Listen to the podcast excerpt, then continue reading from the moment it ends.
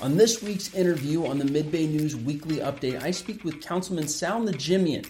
Nodjomian has been on the City Council for a decade now and has seen a whole lot change over those 10 years and hopes to see even more change in the near future.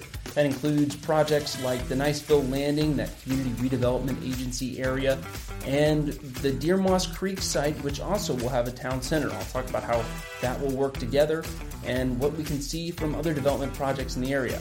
We also talk briefly about the Niceville Youth Advisory Council, why he's so passionate about it, and what he sees in the future for Niceville in general. Hey there, everybody, and welcome to the Mid Bay News Update interview. I'm here with Councilman Sal Nodjomian, and uh, Councilman Nodjomian has a lot of background here in the city of Niceville. He's been on council for 10 years now, is that right? Uh, yeah, I think it's 10 years, yes. Uh, and so um, we, we have a lot to discuss, and uh, especially here in the city in the last couple of months. Uh, I figured we would just get started with uh, what's, what's on your mind right now. What are you most excited about in, in the short to medium term when it comes to the city of Niceville? Well, first of all, Christopher, thanks for having me on. Uh, I really look forward to just you know, having a conversation with you and sharing some ideas. And, and you're absolutely right. Uh, there's a lot of great things happening in our city. Um, as, as, you said in the intro, uh, I'm in my third full term now. I actually started in the role. There was a special election, and I kind of threw my my hat in the ring coming out of Wing Command out of Eglin. Uh, just wanted to figure out how to be part of the community after after uh, running the installation for a couple years, and uh, city council seemed like a great way to do that. Um, since then, uh, we have really matured a lot as a as a city uh, in terms of our processes, in terms of the way we do things. Uh, we've got a new city manager, as you know, uh, who has come in with a lot of great ideas, things that need a little bit of attention in terms of being refined and improved. Uh, our staff uh, remains as good as any city, uh, probably in the entire state of Florida, not just Northwest Florida. They're committed uh, to great things. Uh, we've had really nice growth. The growth has been uh, planned growth, measured growth. It's not growth for growth's sake. And the amenities that we've been able to bring to our residents in the last, I don't know, five or six years. You start with the senior center, uh, which is uh, again the best around. It's the envy of other towns uh, in our region. Uh, the side, the community sidewalk projects to provide that you know the connectivity, the multi mobility uh, that we need. Um, we've got some great stuff happening. The CRA, I think we might talk about that a little bit later here in this in this discussion. just brought on online new pickleball courts to go along with the ones that we've had for some time.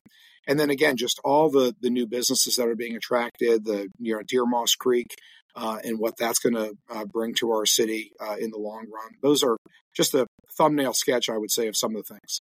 I think a, a, good place to start on that is the Deer Moss Creek development. I mean, so there's what 3,500 ish houses that are supposed to go in when it's all said and done.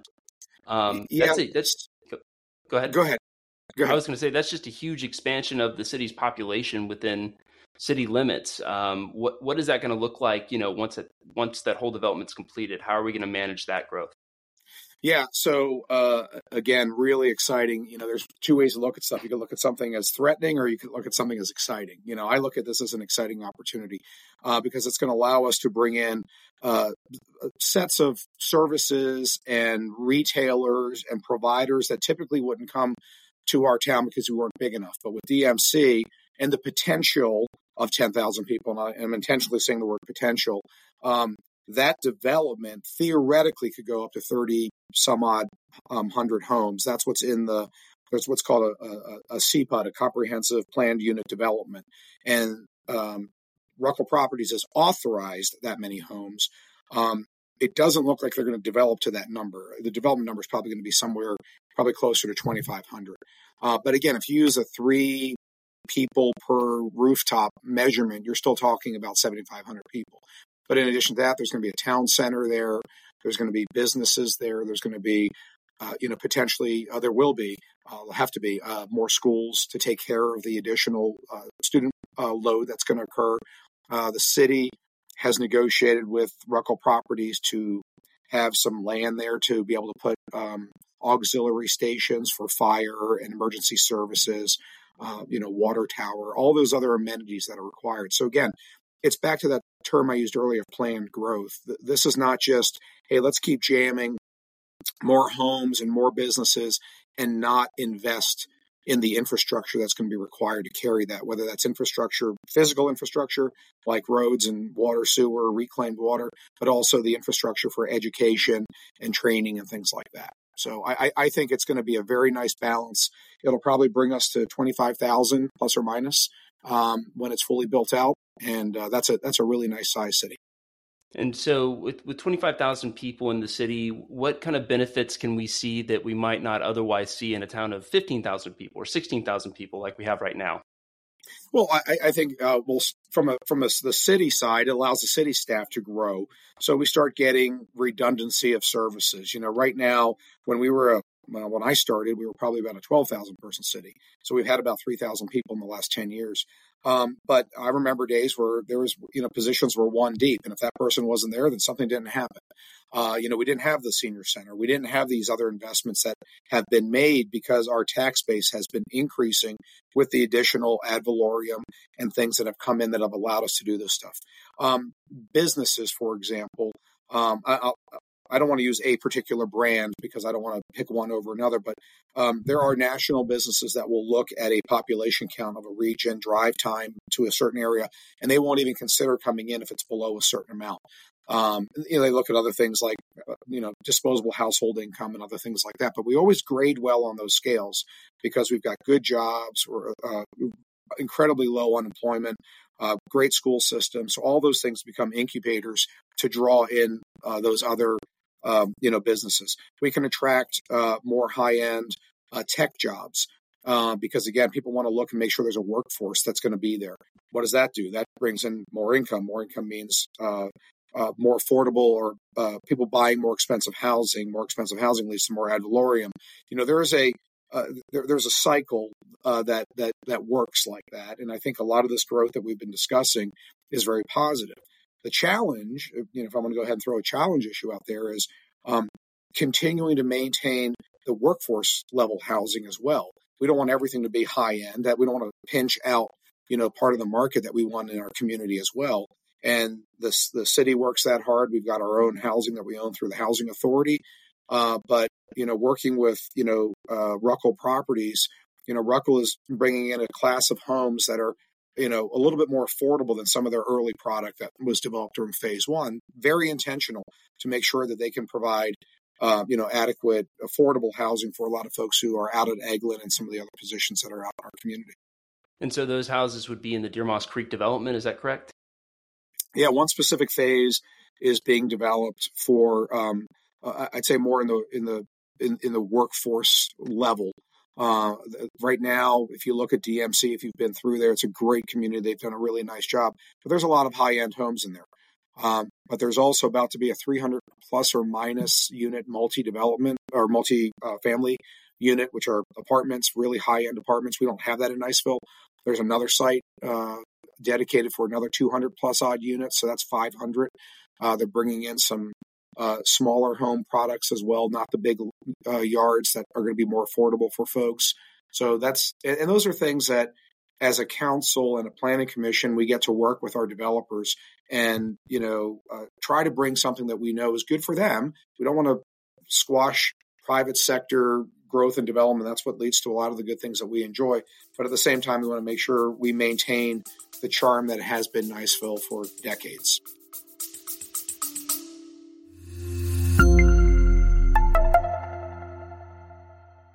You know, now that my kids are bringing home a bunch of art from their preschools, uh, it's kind of starting to stack up, or at least it used to until I got Deer. Deer is an app that you can get on your phone that allows you to scan all of your kids' art and macaroni shell necklace art paintings and you know, coloring and stuff like that into one place, and then you can throw it away when they're not looking and keep those memories forever so that you have them, but you don't have the clutter that goes with it. Again, that's the Deer app. Check them out on the App Store. You can thank me later.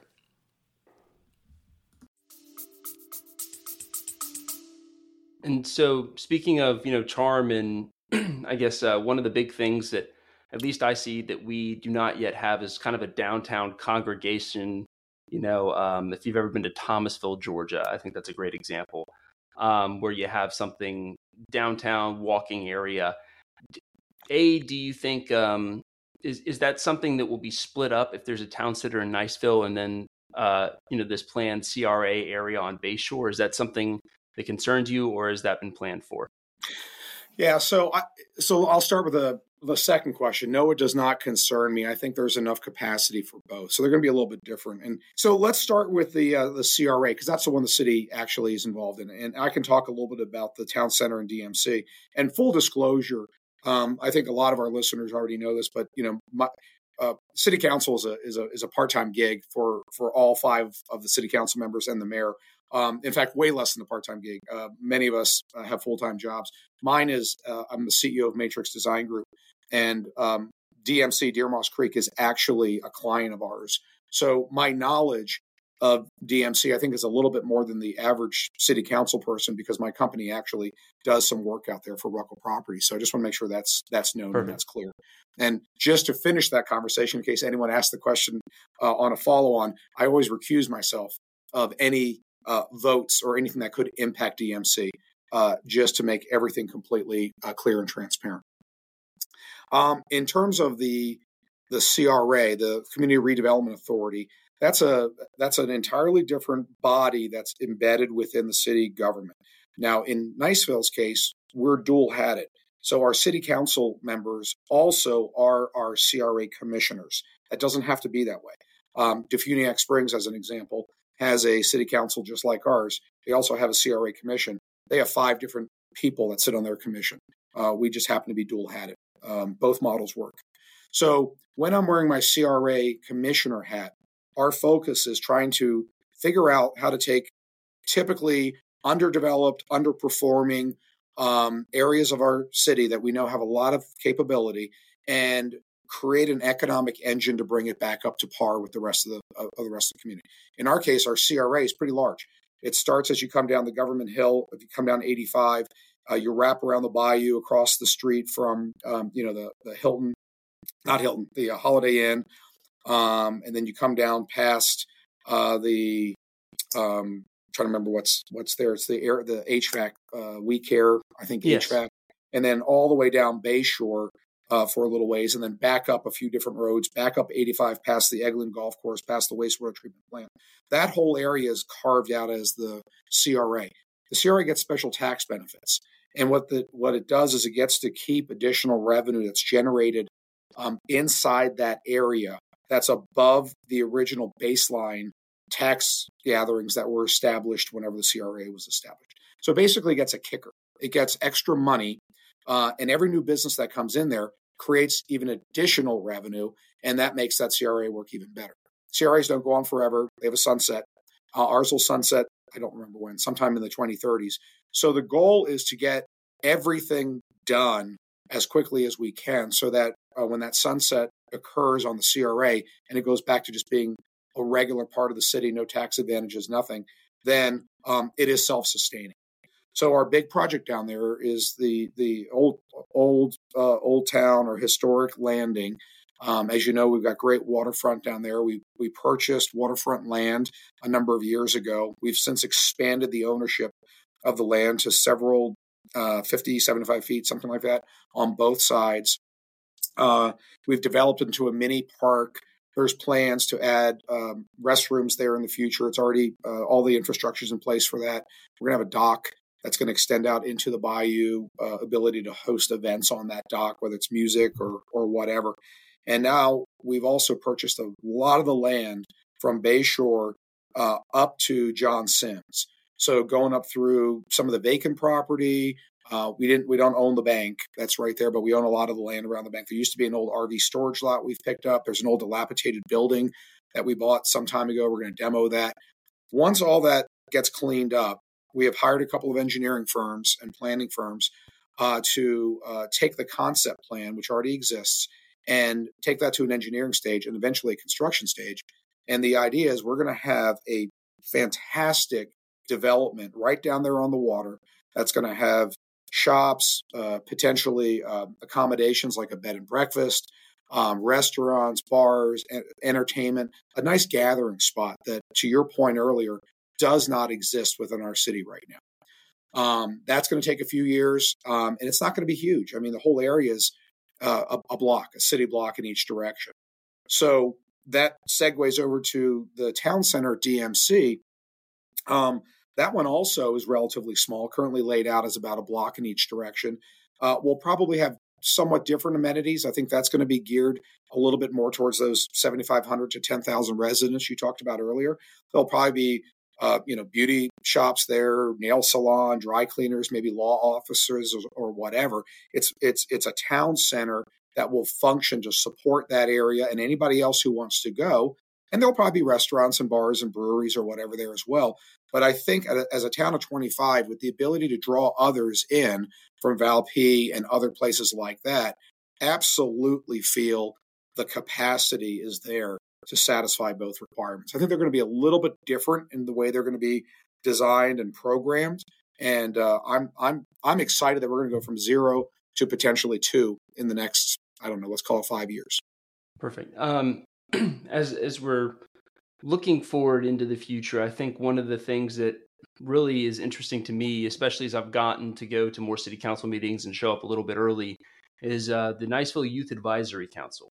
And I know that is that's your passion. I mean, you've said that multiple times uh, from the dais and the regular city council meetings. What got you started in this Niceville Youth Advisory Council? And I guess before that, can you kind of explain what it is and why you, Sal Nodjomian, care about it so much?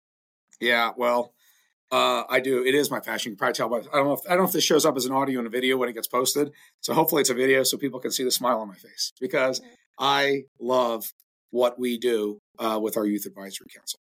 Uh, the history is simple, um, and and all the credit goes to my to my uh, oldest son, um, Adam. Uh, when Adam was a senior in high school at Niceville back in uh, 2012 13, um, he had a friend who um, went uh, lived in Destin, and he told him about a youth advisory council that Destin had. And I had just been elected to council um, that year. Uh, I started in, uh, I think it was in uh, January of 13. And uh, and he goes, Dad, does Niceville have one? I said, I don't know. I'm brand new. I'll, I'll ask. And uh, looked into it, and we didn't have one. And he said, Why? And again, brand new guy. you know, brand new guys ask all the questions because they're not afraid to admit how little they know. And I said, I don't know. Um, I'll look into it and you know, we'll figure this out. So a little bit of research, looked up on Florida League of Cities what this youth advisory council was and everything else. And I love the charter. And the charter is essentially um, empowering the youth that live within a community or go to school within a community. You don't have to actually live within our within our zip code. Um, uh, have an opportunity to, to meet themselves as a council, as a youth advisory council, tee up issues that are important to them, and then have a voice in front of council so we're not only dealing with the things that are typical uh, uh, meeting attendee wants, which is probably zoning or planning or business license or whatever, um, but things that are affecting our youth, which, by the way, are probably half the population or at least a quarter of the population of our of our city. Um, so that was the the idea behind it. So um, I challenged him to uh, learn what Destin was doing, and if he could get it done by the time he graduated in May, uh, we'd set one up. And uh, lo and behold, he he wrote a charter. Uh, he did all the research and got everything in place. We voted it in in uh, I want to say May of 2013, so about 10 years ago. And uh, unfortunately, he never got to serve on it uh, because one of the rules is you have to be uh, a senior between a, a, freshman and a senior in high school to be on youth advisory council. So he aged out. Um, but he set the groundwork for what has now been 10 classes of phenomenal young leaders that have uh, volunteered to be part of this group. Some years it's been lean. We've had no more than six or seven. We have five members on the executive council. They actually sit up on the dais just like the five regular council members. They meet an hour before council. They they got to play by the same rules we do. Sunshine law. Uh, they've got to have um, a, a full disclosure for any of their discussions. It's it's a training ground for them to help them learn how to get things done, how difficult it is to build consensus, uh, uh, how important it is to prioritize because they get up there at 15, 16 years old, they want to boil the ocean. And you're like, okay, guys, you know, we've got nine months. Uh, you only meet once a month. Let's figure out what are the most important things that you guys can get accomplished. And so uh, we've matured over the years. Um, I think I, I, I, counted two years ago. I think we've had like 36 alumni or graduates of the program. So probably add another 10 or 12 to that now. So we're probably sitting somewhere around 40 to 50. And um, they have uh, they have gone on to do some amazing things. Those early classes are now uh, out; they're in the real world. Uh, a lot of them took on student government positions in college, uh, and a couple of them are actually now sitting on um, things like planning boards and review committees in their own communities. Uh, and and they, they trace a lot of that back to their time on Youth Advisory Council. So um, that's kind of the history of it. And uh, I, I, remain uh, just absolutely impassioned uh, by the, the, energy that those kids bring in, the ideas that they generate, and, and the good work that they do. I think um, one of the things I'm, I'm, becoming, finding myself becoming more passionate about is um, keeping the kids that are between uh, like 18 and my age, you know, either attached to the community for when they come back to college um, or deciding to make a go of it here. Is how do, how do we keep the kids that are you know bright enough to see the value of the Niceville Youth Advisory Council? How do we get them to come back here and stay here in Niceville long term? You know, I, you know, Christopher, that's probably the million dollar question. Um, I, would have to think back if I have any of them back yet. Um, I, I, we can take this back to the beginning of this podcast, and it's it's it's some of those reasons of why we're growing and why we're making the investments we're making. Because the reality is, if you're stagnant, if you're not moving forward, then you're dying, and we don't want to be a dying community.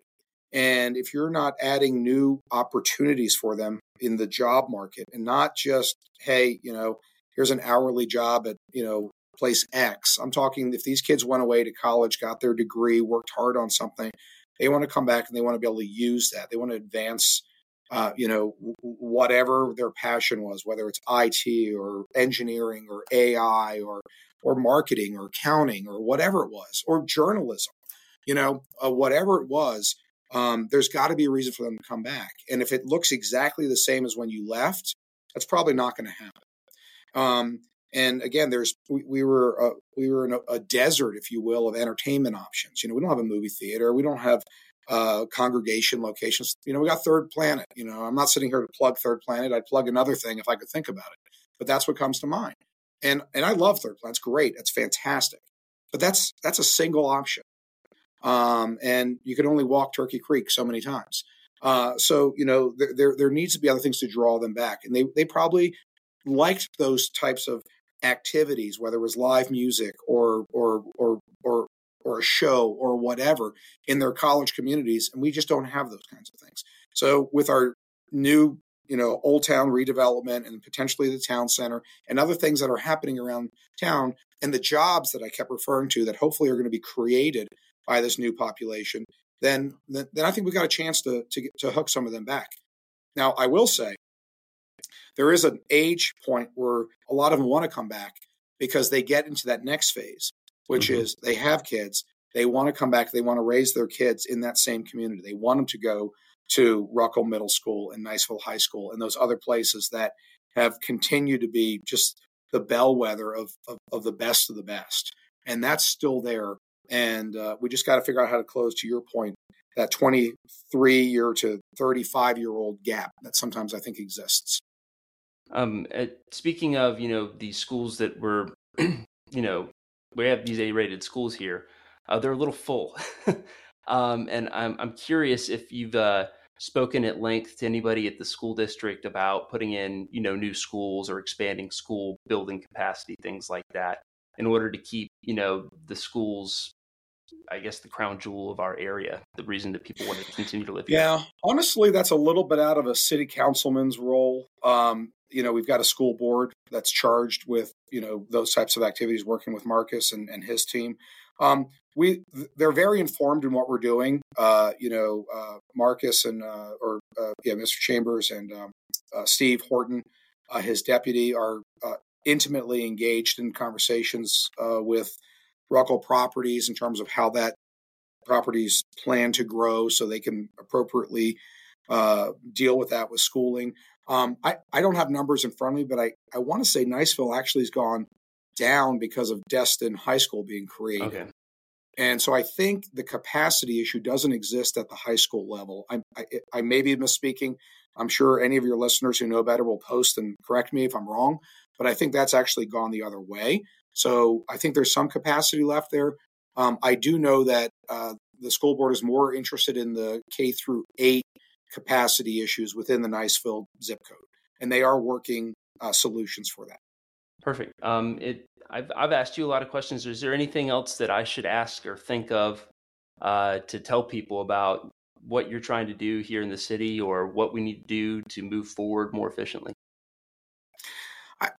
I, I, think I, rather than a question, I think I, I, I, have just an ask. And the ask I have is um, get involved. Um, you know, we have a great, great community. Um, and the more voices that we hear uh, and the more people that are willing to put their own time into it, it's going to get better. We have a we have a really small group of active people. I see the same people um, at every event, whether it's a chamber event, whether it's economic development, whether it's uh, city council, whether it's CRA, whether it's a you know some uh, community based fundraiser or whatever, and that's great. I'm glad those people are there. But I also know there's about fourteen thousand five hundred people that aren't there, and um, and people are often quick to complain. And I have no problem saying this. And some of them might complain on this podcast. Um, they'll they'll they'll they'll hide behind a, a post whether it's on a podcast or Facebook or something like that, um, and they don't know the facts uh, because they didn't come out to a city council meeting or they didn't reach out to talk to somebody that's in the know. They didn't take the opportunity to go meet with one of our great employees and ask them what's going on with something. Um, and uh, it, that to me is has always been a point of frustration. Again, I came out of the military 23 years. I was the wing commander of Eglin. And so worked my way up through the ranks. And I would see it there too. You know, you'd have this commander's action line and you'd have these questions that were being thrown out there that just got publicly pasted everywhere. And in most cases, was a simple answer that if that person had simply gone and talked to that first level or second level supervisor, they would have gotten the answer. But instead, they decided they wanted to be able to, you know, show everyone how smart they were. So they just randomly put something out there in that in the action line, which then generates all this churn that has to happen to answer something that was relatively simple. And the, the solution has always been get informed, be involved, be part of the process, um, and and and do your part to advance uh, advance the ball. Um, we've got a great great community, and the way it's going to get better is if uh, people follow that very very simple roadmap. Perfect. All right. Well, Councilman Sal Nodjomian, uh, thank you so much for being with us today and letting us know a little bit more about what's going on and your thoughts about moving the ball forward for the city of Niceville. Well, I appreciate the uh, airtime, Christopher, and thank you. Uh, I see you at all the youth advisory council meetings. I see you at the city council meetings. Uh, uh I know you're spreading the word. You're doing exactly what I just asked, and uh, uh, I, I, hope you keep doing that. You're you're you're a true asset to our community.